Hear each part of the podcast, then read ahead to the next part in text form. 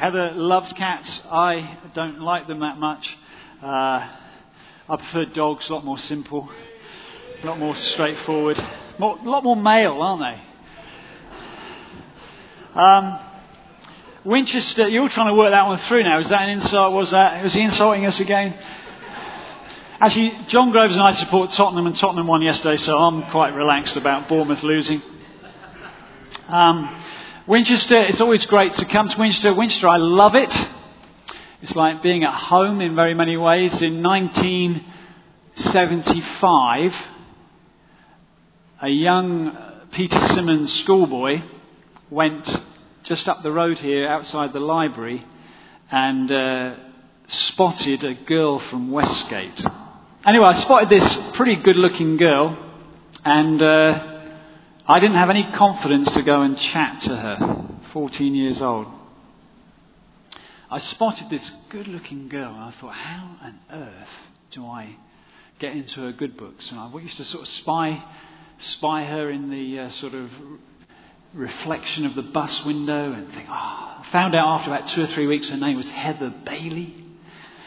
And uh, I suddenly realized it was the middle of summer. Nearly every time I saw her at the bus stop, and every day she was there, she was eating an ice cream or an ice lolly. And I thought, I know exactly how to get into a good book. So the following day, I got down there a few minutes early and bought two 99s. and it was a boiling hot day. And I thought, I won't start eating mine because that would be rude.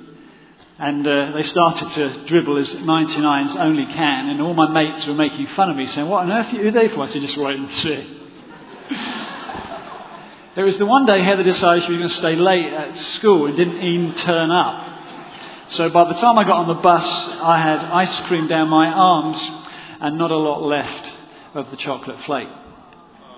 Well, I married the girl, and uh, we're almost 28, 29 years married. We did a marriage day together yesterday, and uh, I thank God for her. Met her in Winchester. Do you know what I thank God also for? At the age of 25, I came to a church in Winchester. It was, back then it was called Stanmore Evangelical Free Church. And uh, it was very proud of its independence. And uh, it had this preacher called Greg Haslam, who seemed to have a real knack of offending people uh, one he hasn't actually lost with all the years. Uh, this has been taped, didn't it? So don't send this to Greg. uh, he talked very straight. And uh, I can remember sitting in those meetings, and uh, people actually would stand up in the meetings and yell sometimes and leave. I was like, I've never been to church like this before. This is great. Um, and he talked about the baptism in the Holy Spirit. And uh, all I can say is that church changed. That church was transformed as we received the Spirit. You heard about this from John Groves last, week, last week. Received spiritual gifts and started to grow exponentially. Do you know what it did for me, though? Greg Haslam did for me more than any other thing. It gave me a vision for the church. You know, I'd come to, I'd come out of a little brethren church and I had no expectation that it was just get on with your life, have a little praise party once a week. Don't expect too much from God because otherwise you get disappointed.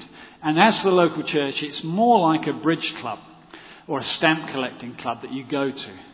Greg told me this was the most incredible agency on earth and worth giving your very life to. And I fell in love with the church. And I'm still in love with the church as I'm in love with my wife. And so when Steve said to me, I'd like you to talk about serving a bigger vision, I, I thought, actually, to be honest, I thought, oh, great. I can't rehash one of my old sermons. I've got to do some new stuff. Um, but I, I, I, felt actually uh, this needs to be something of an apostolic prophetic message to you as a church. So I was quite happy to do the work. Now you're looking at. Uh, Acts uh, chapter 11. I'm going to ask Sean, who's uh, our worship leader down in Bournemouth, if he'll come and read. I want to start, though, by reading Matthew uh, 28, the Great Commission, and then we'll flick over into Acts chapter 11. Then the eleven disciples went to Galilee, to the mountain where Jesus had told them to go. And when they saw him, they worshipped him, but some doubted. Then Jesus came to them and said, All authority in heaven and on earth has been given to me. Therefore, go and make disciples of all nations, baptizing them in the name of the Father, and of the Son, and of the Holy Spirit, and teaching them to obey everything I have commanded you. And surely I am with you always to the very end of the age. Then it's Acts 11, verse 22, is it? News of this reached the ears of the church at Jerusalem, and they sent Barnabas to Antioch. When he arrived and saw the evidence of the grace of God, he was glad to, and encouraged them all to remain true to the Lord with all their hearts. He was a good man, full of the Holy Spirit and faith and a number of the people were brought to the Lord. Then Barnabas went to Tarsus to look for Saul, and when he found him, he brought him to Antioch. So for a whole year, Barnabas and Saul met with the church and taught great numbers of people. The disciples were called Christians first at Antioch. During this time, some prophets came down from Jerusalem to Antioch. One of them, named Agabus, stood up and through the Spirit predicted that a severe famine would spread over the entire Roman world. This happened during the reign of Claudius. The disciples, each according to his ability, decided to provide help for the brothers living in Judea. This they did, sending their gifts to the elders by Barnabas and Saul. And then Acts 13, verses 1 to 3. In the church at Antioch, there were prophets and teachers Barnabas, Simeon called Niger, Lucius of Cyrene, Manaen, who had been brought up with Herod the Tetrarch and Saul. And while they were worshipping the Lord and fasting, the Holy Spirit said, Set apart for me Barnabas and Saul for the work to which I have called them. So after they had fasted and prayed, they placed their hands on them and sent them off. Thanks, Sean.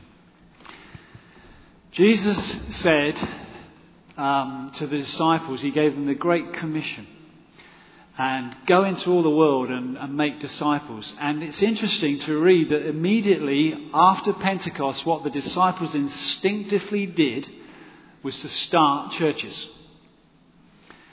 And these churches were spread right across the Roman world. And there was no more significant church, as it turned out, than the church that was planted by a group of unknown believers in Antioch. And if you are a member of this church and have been around for any length of time, you'll know that Rodney Kingston, who was a prophetic man in New Frontiers, came many, many years ago. I think it was almost like the first Sunday we were in this building and prophesied that we were going to be an Antioch church or an apostolic based church. And uh, in many ways, for many years, we've grappled as a church what does that actually mean for us?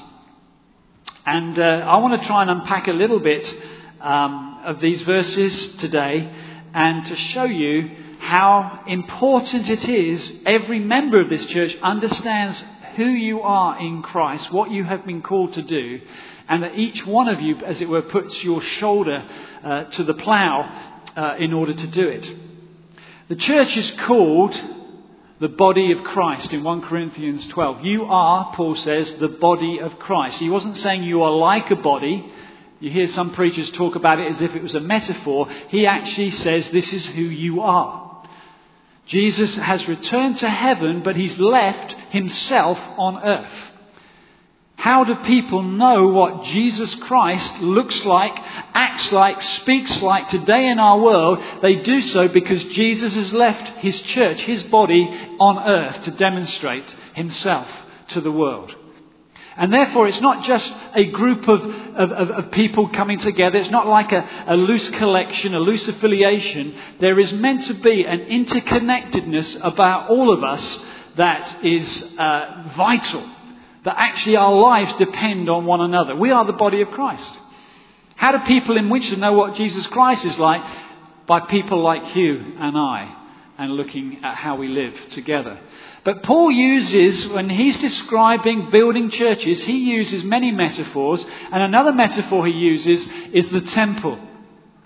And of course, in order to understand why he uses metaphor, we need to understand the Old Testament, where in Old Testament times the Jews would go once a year to the temple. This was the most incredible building in Jerusalem. This was a place where you would go on the Day of Atonement to meet with God, to have your sins dealt with. You would take with you a sacrifice. It could be grain, often it would be an animal, and blood would have to be shed. And the innocent's blood would be a representation of its death, the death of a life, in order that sin could be atoned for, that the sinner giving that gift would be at one or atoned before Almighty God. And as Jesus walked with his disciples through Jerusalem and they said to Jesus, check out the building, as they looked at the temple, and actually this is quite an impressive building, but the temple in Jerusalem was like one of the wonders of their world. Jesus said, It's all coming down. And it's like, What? It's all coming down. Why? Because Jesus says, I am going to build temples in every town, every village, on every street corner. And that temple is going to be the church of the living God. This is going to be the place where people come to meet God. This is the place where I will manifest my glory and my presence in the midst of the church. And therefore, when we think of church, we mustn't think of it as just something to go to. We must understand that this is the body of Christ. This is the place to encounter God. This is the place where God promises to meet, where two or even three gather. He will be here in our midst. And therefore, we come to church on Sunday not, oh, what's going to go on? We come livingly related, livingly connected, looking for God's glory and God's power to come on lives that are broken, on bodies that are sick, on minds that need healing. Now, Paul was called an apostle. And he wasn't just a jerry builder. He wasn't have a go, let's see how we can put a few lives together in a few towns. He said he was a grace gift of the living God who knew how it was to build a church. And he built, uh, for a whole year, it says here in Antioch, he, he built this church. And this church had certain ingredients about it, apostolic ingredients that I believe pertain to Winchester Family Church. And so I want to just, I should have done a PowerPoint. I've had a busy week. But I want to go through these things that we can see from this passage and underline what it is you have been called to do. And I want you in your spirit, as it were, to say yes to each one. I, I believe in God that faith will rise up in your heart. You'll say, yeah, that's the sort of church we belong to. That's the sort of church God's called us to be. You see, Jesus loves this church. When you read the book of Revelation, you understand that every town that Jesus comes to, every church he comes to, whether it's Laodicea, Thyatira, every church has been given a unique responsibility. He didn't just say to the seven churches, just generally love one another and generally watch out for the devil and generally. He didn't do that. He looked at specifics. What I find fascinating is that it's only 50 years since these churches have begun. And already they're in need of God's restoration. Already they're in need of God's realignment. And so I, I, I, pray this message today would not be, you know, a kick up the pants. I pray it would be a, a, a heart of God alignment for all of us in terms of what we're called to be. Firstly, then, and you need to have your Bibles open because I'm going to jump around a little bit. Firstly, you're called to be built off an apostolic foundation. If you turn to 1 Corinthians uh, chapter 3, Paul says this in verse 10. This is what he did in Corinth. This is what he did in all the churches. By the grace of God, God has given me, I laid a foundation as an expert builder, and someone else is building on it. But each one should be careful how he builds. For no one can lay any foundation other than the one already laid, which is Jesus Christ. Paul's first foundational uh, doctrine was Jesus Christ. Jesus Christ is described as the cornerstone. If you understand that metaphor, it was a stone uncut by human hand on which all other stones must be shaped. You'd never cut Jesus Christ to be like us we never say the church must be, Jesus, you must fit into our church schedule. Church life is to be shaped by the person and the work of Jesus Christ. It's Jesus' church. He is the great apostle of the faith. He is the sent one. And there is no other foundation of church life other than Jesus Christ. Otherwise, it just becomes a man made instrument and has no power whatsoever. But foundations differ in shape and size. In fact, the shape of a foundation, as you know, if you go onto a building site, there's different odd bits and shapes and bumps. That determines what is going to happen in the future. And sometimes when you're building, you can have an odd shaped foundation and something can go up and it isn't fully developed. The foundation's still there. I would say to you, church, you are not fully developed. I would say you're not even half developed. I believe God has many, many more things. Wonderful ministries, wonderful countries, wonderful growth for you to enter into and you need to embrace by faith. The size of the foundation will determine the size of the building that goes up on it. Sometimes you can pour huge quantities of concrete. You'll be pleased to know we began building our new church building in Bournemouth a month ago. At the moment, you can see nothing. All that's being done is 20 metre pile foundations are going through the sand of Bournemouth. 20 metres, and there's loads of these things. What a waste of money. No one's ever going to see it. Just put in a foot. Save all that money. We don't put in a foot because what goes on top of it is massive.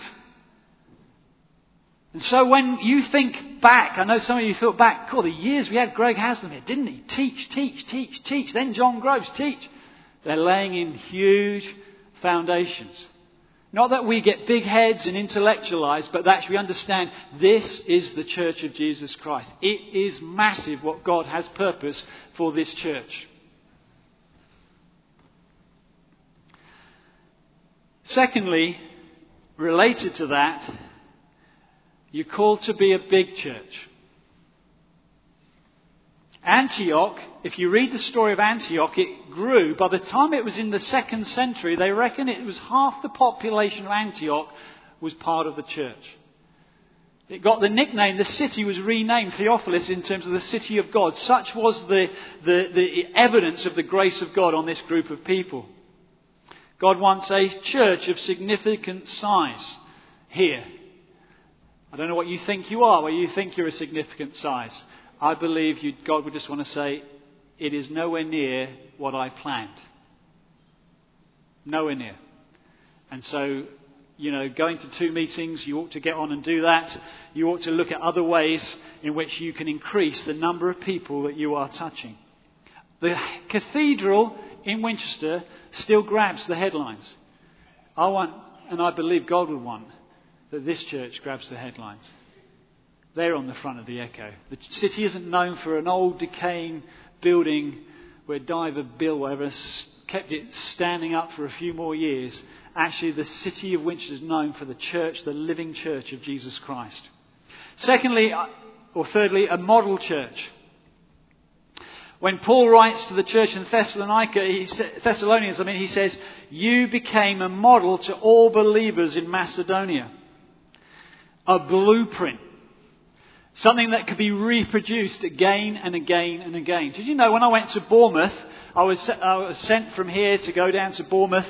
And when I got to Bournemouth, I suddenly realized I haven't got a clue how to lead a church. I haven't got the first idea what to do. 140 people looking at you, guy, and you're thinking, how do you build? How, what, and of course, what happens is you have these deja vu moments. You meet a Brian Mitchener, uh, and you think, hey, that's a good guy. I'm going to put him in charge of finances. That's a good move. And then you meet a Life from the Soul party sort of woman, a Sarah Keyworth, and you think, ah, she'd be brilliant in youth. And then you meet a sort of, well, a wild man from Borneo, and you think, that's Cliff Payne.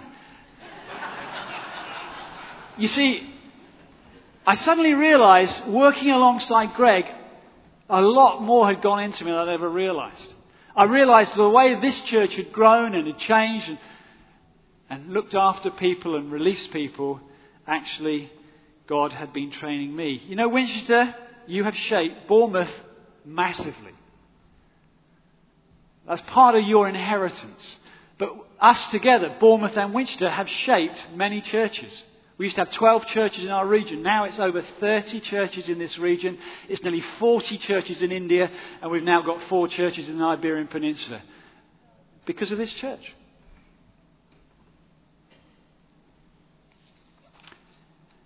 Next is a spirit filled church.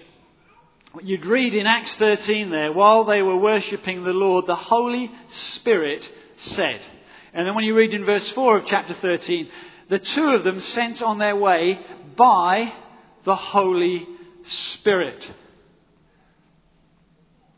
Paul was looking for the evidence of the Holy Spirit's activity everywhere he went. That's what I'm looking for when I come to this church.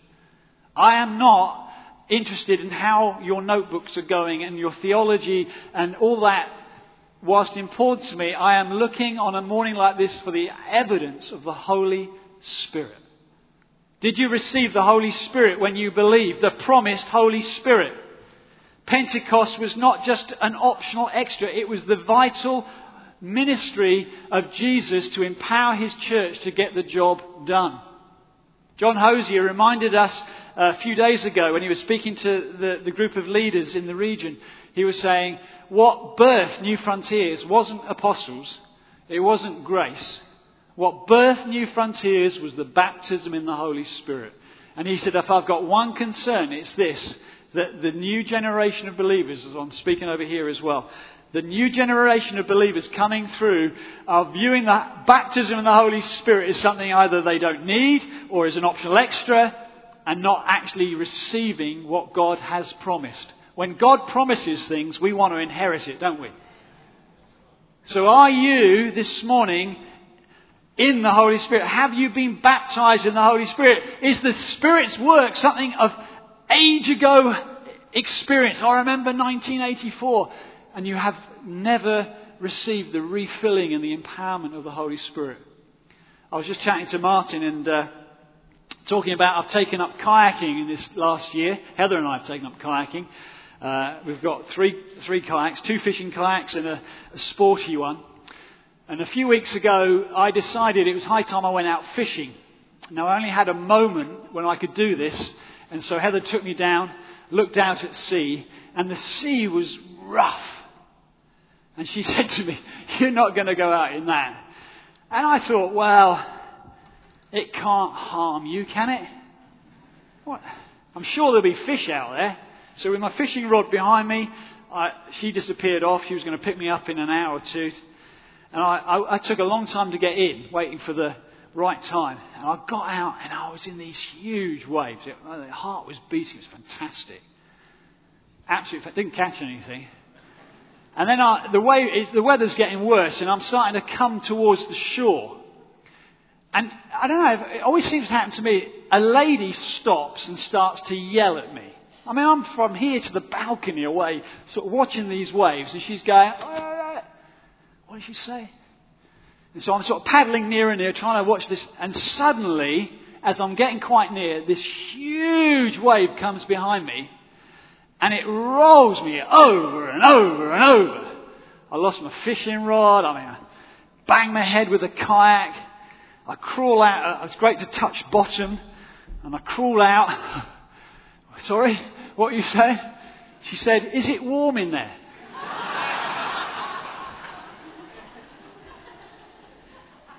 Yes, try it out. Oh, is it warm in there? The truth was, I was baptized in power. It was the most amazing experience. Actually, you and I are called to be baptized in power. We are called to lose our feet. Church shouldn't be comfortable, it should be uncomfortable. There should be the dynamic of the Holy Spirit. We should be expecting right now Guy to suddenly break out with words of knowledge, shouldn't we? No, no, you're not. So just stay where you are. You're all looking very nervous. Just back up. So we need to be engaging with the Holy Spirit. We also need to be a gospel church. When we turn into Acts, we realize that Peter, on the day of Pentecost, when he stood up on Acts chapter 3, he, he preaches, or Acts chapter 2, he preaches an incredible message on the back of the work of the Holy Spirit. And he says to the people, the big crowd that's gathered them, he says that he talks about Jesus of Nazareth, the man accredited by God to you by miracles and wonders and signs which God did among you through him, as you yourself know. And then he comes to this sort of real challenging part. He said, Let all Israel be assured of this God has made this Jesus, whom you crucified, both Lord and Christ. And when the people heard this, they were cut to the heart and said to Peter and the other apostles, Brothers, what shall we do? And Peter replied, Repent and be baptized, every one of you, in the name of Jesus Christ for the forgiveness of your sins, and you will receive the gift of the Holy Spirit. The promise is for you, your children, for all who are far off, for all whom the Lord our God will call. This church is called to preach the good news, the gospel. And what these verses reveal to us, and we need to understand, if you're not a believer in this room this morning, you need to understand that mankind's condition is so bad, our pride is so, so much, our sin, even though we might think our life is together, our sin is, is so wicked that we, if we were back then, would find ourselves in the crowd. When we are confronted with Jesus Christ, the perfect one, the light of the world, when sin is exposed in our lives, we would join the crowd and say, Away with him! Crucify him! Crucify him! And Peter reveals that the cross, the death of Jesus Christ, was no accident.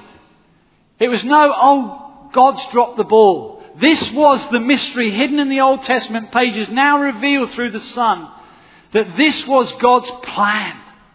There was no other way for this world to be saved but for God Himself to take the penalty of sin and the wrath of God and pay for it fully Himself. He did that in and through His Son, the Lord Jesus Christ.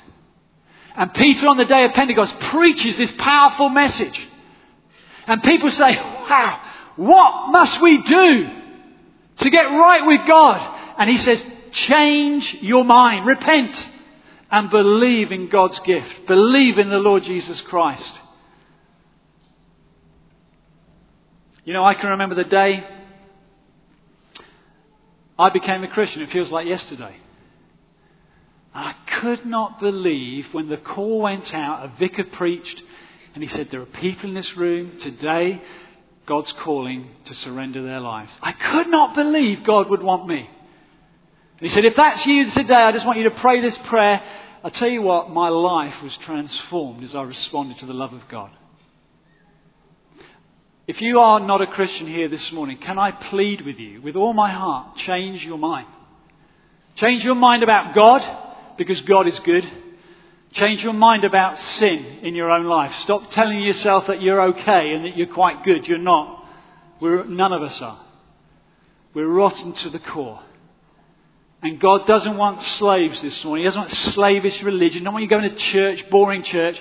He wants your life to be transformed. What transforms a life is the gospel. The good news. God wants sons and daughters. He doesn't just forgive us our sin, He clothes us with His righteousness. Now, we need to let this message get out there. We need to use every possible means to get the gospel out there. We may walk well trodden paths of alphas and everything else, but I want to challenge you. Please hear this. God would challenge you. Whatever it takes, get the good news out there. Don't just use old models. You know, when it comes to our world around us, I get fed up with junk mail. I get fed up with people grabbing me in the street trying to sell me something. I get fed up with people cold calling. Hello, Mr. Miller. How are you today? I'm ill. I've got piles. I always want to do something like that. You know, how are you today? What's going to do with you? Who are you? Mr. Miller, can I interest you in cheap gas? No. No, you can't. Miss Miller, why can't I interest you in cheap gas? Because I like my Rolls Royce gas.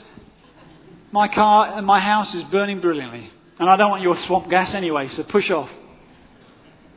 I hate cold calling. I hate it when the Church of Jesus Christ gives the gospel in a way which isn't full of compassion and grace. How many scalps? Can I make a plea that you do not excuse yourself, any single one of you, from this task? I believe in friendship evangelism with all my heart. But I want to challenge you you can be too friendly.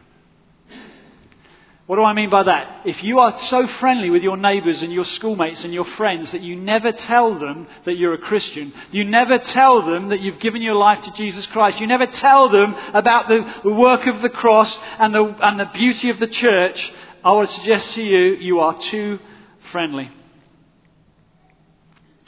We, uh, we, are working our way through Luke, uh, and in Luke 14, we haven't got time to turn there, you'll know that this, this parable of the great banquet and the message goes out and, and the servants come back and say, there's, there's room. You know, they're not all, some of them want to go and try out the oxen, some of them want to do some other stuff and they're just too busy. And the, the, the owner, the master goes, go back out, go back out, compel, compel, compel. And you think the church needs to understand how powerful the church is. The church needs to understand how powerful the gospel is. It's the power of God unto the salvation for everybody that believes. And if you think anybody is impossible, you were. I was. So let's get the message out. It's a discipling church. Um, if we go back to Acts uh, 11, I'm sure John and Steve would probably bang this point to death, but the disciples were called Christians first at Antioch. You will know, because you've got uh, great Bible teachers, that Luke uses quite a few words for believers uh, over his Luke and Acts. And uh, he starts with brother. He uses that many times, that we are family, which is important we understand. He talks about believers, that we need to understand that as the church. We're saved by faith, by believing in the Bible, believing in the finished work of Jesus Christ. But he also uses this word disciple. And now, the disciples got the nickname Christian or mini, mini Christs, and it was a nickname, okay? It wasn't a nice thing to be called back then. You're just like Jesus, you're clones of Jesus, you're mini Christs. Now, unfortunately, our world and the world in which we live, Christian has been devalued to mean nothing. It's not a helpful word to use. Its coinage has been devalued. I mean, I meet Christians who say, wouldn't it be great if a famous footballer became a Christian? Or they've heard of a famous footballer become a Christian. And we should get them to speak at our church. And therein the first problem, getting a footballer to speak. at the end of the day, you know what I mean? Wayne Rooney, is off his game. Off his game, gets 90,000 quid a week. How can you be off your game? I'll be running around going, yes, that's a thousand, that's two thousand, three thousand, just for wandering around a pitch. The Bible uses the word disciple, which is an apprentice or a learner. And the key ingredients of a disciple Jesus goes through in Luke 15. But the one I just want to highlight before we finish is a disciple is someone who has lost his life. Jesus said, anyone who didn't take up his cross and follow me. You see, Martin Luther King said, if you haven't found something worth dying for, I submit to you, you're not fit to live. And whilst we can feel quite safe and secure in Winchester, which is a nice place to live, and feel like the world is a mile away, I want to remind you we are connected together in this family called New Frontiers. And I want to remind you that just two months ago, a New Frontiers pastor in Dag- Dagestan, as he came out and left his church on a Sunday morning, Someone came up and shot him through the windscreen of his car and shot him dead. I want to remind you that at the funeral, his wife stood up, surrounded by this massive bodyguard because her life indeed was under threat. She stood in front of her husband's coffin and she said, I just want to say to those people who are chanting hatred right now, who hate the church, I forgive you everything. This church was challenged to go underground in the midst of great crisis, but it says we're not going underground. This is why we were saved. This is why we exist. And I want to say to all of us, we do need to re- recognize when we said yes to Jesus, we lost our life. We won eternal life. And that eternal life waits for us. And that for our life to count, we must continually count that cost and die daily to sin and to selfishness in order to do what God wants us to do, which is build His church and to preach the gospel. I'm not trying to lay anything heavy on anybody this morning. I'm just challenged immensely myself in terms of how we're meant to live. New Testament people died for their loyalty to the local church. Are you giving yourself fully to the local church? Get behind Steve. He's a great, great leader. You know, you're going to do a conference next week on the poor. I want to encourage you. You might say there's no poor in Winchester. Yes, there are. There are many. I would say 25% of the people we attract in Bournemouth are from the poor. And it's good news for the poor. You don't just say, stay as you are. You've got good news to see lives redeemed. And so I want to encourage you to play a big part in that as well. And so, in conclusion, the final thing I want to say to you in terms of what sort of church you're called to be is in Acts 13, verse 2. Whilst they were worshipping the Lord and fasting, the Holy Spirit said, I'm sure this was by a prophetic word, set apart from me Barnabas and Saul for the work I have called them. You are to be, and called to be, I believe, a prophetically missional church. If you could but see those people that are dependent on your obedience that go right around the globe, I am sure it would encourage your hearts massively. You may never meet them in this life, but I guarantee in the life to come, you will meet people who will say, Thank you. Thank you. You're from, you're from that church. Thank you. If it hadn't been for your giving, if it hadn't been for your releasing men, if it hadn't been for your obedience, we would never have heard the gospel. This church, Antioch, not Jerusalem, became the center of missionary activity across the Roman world. Winchester Family Church, you've already played a key role, I've said that, in the region. But I believe there is a greater work to be done. John Groves is being released, released half his time to serve the apostolic in this region, and regions beyond. Get behind John Groves. He is an outstanding minister. Outstanding in New Frontiers. One of the very top in New Frontiers. I can speak like this because he's not here. Don't give him the tape either. He is superb. His prophetic ministry alone has shaped the whole movement. You need to understand him working alongside me. When he wasn't around for his sabbatical, I really struggled not having John around. He needs to be released to bless the wider church. The wider church will grow as you, as a church, say, John isn't off doing whatever in Portugal today. He is helping Portugal to be transformed with the gospel. He is building the local church. He's producing a model Winchester there that can be reproduced again and again and again in Portugal in Madrid. Steve Chick, he's not only on the apostolic team, he's also called here by God, and his major work is to build this church. Follow his lead. Make his work a joy, not a pain. Eastleigh. This is a great thing. This is the most exciting thing we're doing in this geographical region. You need to get behind, not just, oh, Dave and Amber are going to do it. No, you as a church, we together are doing this together. And we want to see a massive, different church again from the makeup of this one, but a great church. Get behind Dave and Amber. Get behind West Point. You were great this year, apart from all the caravans. Next year, buy a few more tents. You might fit in a bit better. No, just a joke.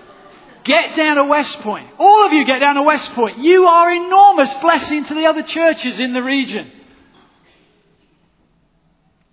There is much to be done. There is 1.1 billion in India, and we have only 35 churches. The South and West have only got 30 plus churches. We need hundreds. Portugal and Spain, four. In those big nations, we need to see many, many more planted. Why? Because Jesus is coming back. He's coming back. And he's going to hold every church accountable.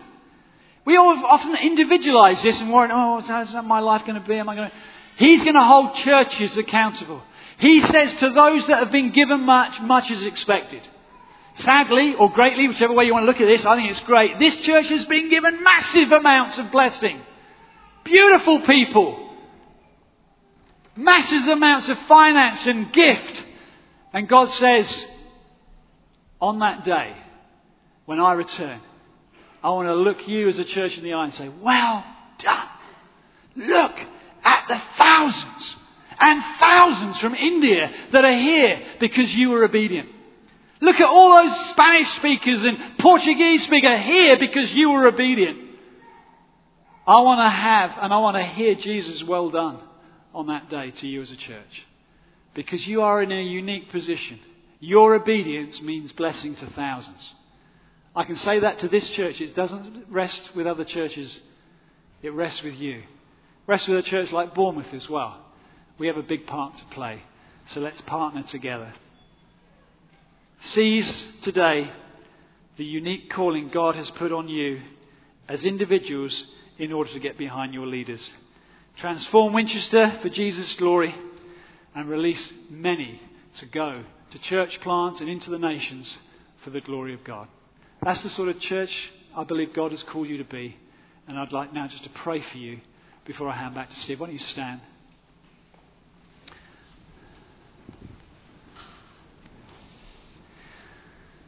Holy Spirit, I just want to thank you and bless you for this precious, precious church. Thank you, Jesus, you love this church. Thank you, Jesus, as I've walked up and down these aisles this morning, you've walked up and down these aisles. You are here to encourage faith. You're here to rebuke uh, uh, unbelief and sin. You're here to build your church. This is your church. And I want to pray for faith today to engage in what it means to be this incredibly important Antioch church. Lord, as maps were drawn on the back of the Old Testament, uh, back of our New Testament with Paul's traveling, I pray maps will be drawn from this church's activity into the nations of the world. I pray you'd open up new nations. I pray India would open up in a massive way. I pray for Portugal, Spain. I pray for many other nations, Lord Jesus. And I pray this church here would grow and grow and grow. I pray for faith today for the gospel. I pray for individuals today to receive Holy Spirit anointing to go from this place and to tell their neighbor and to tell their friend and their family that Jesus Christ loves them. I pray, Lord, that this church would grow with newbies, new believers, becoming Christians every Sunday. I pray, Lord, this balcony would be filled. I pray for double meetings. So much meetings that people you just can't control the number of people pushing in to come and hear the good news of Jesus Christ. Lord, thank you for this church. Let your spirit now rest on every soul, every life, and let us go from this place encouraged to get our hands dirty, to get up behind our leaders, and to see your glory every time we gather, to see the manifestation of your presence every time we gather. We want to be obedient to the promptings of the Holy Spirit. And so I pray, let faith arise and let every single heart say, Yes, Lord. Yes, Lord. Amen. May the Amen be uttered in hearts in this place today for Jesus' glory. Amen. Amen. Thank you, Steve. Amen. Thanks, Guy. I was. Um, we're going to finish the meeting in a moment or two, but earlier this week, um, I was down in Yeovil, and I felt God speak to me, um, and I felt He was speaking for us as a church. And it's a story of Joshua at Jericho. And if you know the story, um, Joshua's standing at Jericho. He's, uh, he's been told he's got to, he knows he's got to defeat, break into the city. And he, he looks at it and he sees the walls. The walls are massive. It's a huge city. He doesn't have, it doesn't know what to do, doesn't, doesn't seem to have a plan of action. And he's standing near Jericho, it says, and then he sees someone standing in front of him with a drawn sword in his hand. And I believe that that was a pre incarnate appearance of Jesus. And uh, Joshua goes up to him and says, Are you for us or for our enemies? And neither, he replies. But he says this But as commander of the army of the Lord, I have now come. And I just sort of felt there was something in that phrase, I have now come. And uh, just thinking uh, for us as a church, you know, in terms of what Guy was saying about we have a, a, a big foundation, and yet uh, we aren't anywhere close to what God wants us to be at the moment. God wants to do much more. And sometimes we can look at it and think, well, how can God do this? How can this happen? How can we break through? How can we defeat Jericho? How can we get into this city? What's the answer? What do we do? Jesus says, I have now come. I just felt, felt it was a real prophetic encouragement for us. God wants you to know that whatever obstacles, whatever Jerichos you're facing in your own life, as you hear Guy setting out what uh, we should be like as a church and you should be like as an individual, it's a huge challenge, isn't it? And you think, how can I do that? How can I be like that? Jesus says, I have now come. It's Jesus who makes the difference. Submitting our lives to Jesus Christ. And if you've never given your life to Jesus Christ this morning, I want to urge you, do that this morning. If you've come maybe as a guest or a friend and you've never put your trust in Jesus, do it. Jesus transforms lives. He's transformed many, many lives here. Many people could get up and give wonderful stories of what Jesus has done for them. He could do that for you this morning if you let him come to the front at the end. Come and let us. We've got a, a, team over here who will be willing to pray with you, talk to you, help you take that first step of coming to know Jesus Christ. But I want you to know as a church, I believe God is saying to us that He has come. He is amongst us. And He is about a great work. He is building His church. He's going to do what He's going to do amongst us. And He wants us to be humble. He wants to be a people committed to Him serving Him. And so, if we've heard Guy's great exhortation, thank you for that, Guy. Really appreciate it. You know, to be a people who are out there sharing good news with our neighbours and friends. I mean, we have the best news, don't we? Jesus Christ transforms lives. To get out there and do it.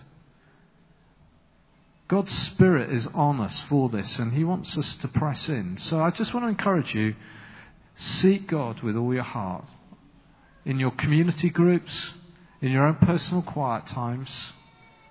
And as a church together, we're going to press in after God for all He has for us. I'm going to pray, and then uh, I'm going to close the meeting, unless Tita's got something she's going to share. Yeah, here I am again.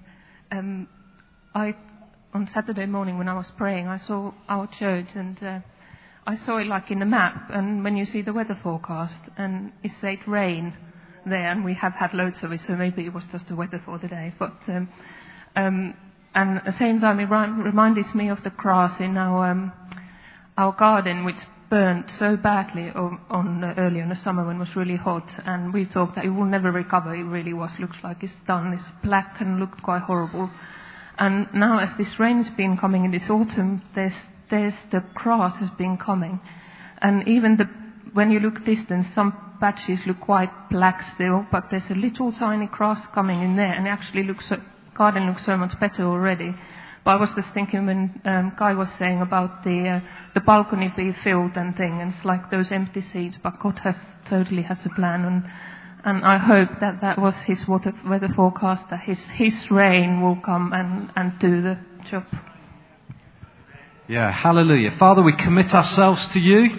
We say we look for you. You have the answer to our personal obstacles, to our personal Jerichos, those things that look so locked up. Lord, you are our answer.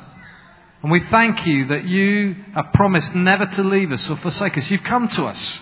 And so, Lord, we look for your answer for personal problems, personal difficulties, for breakthroughs in healing, for breakthroughs in job situations, in finances, personal difficulties.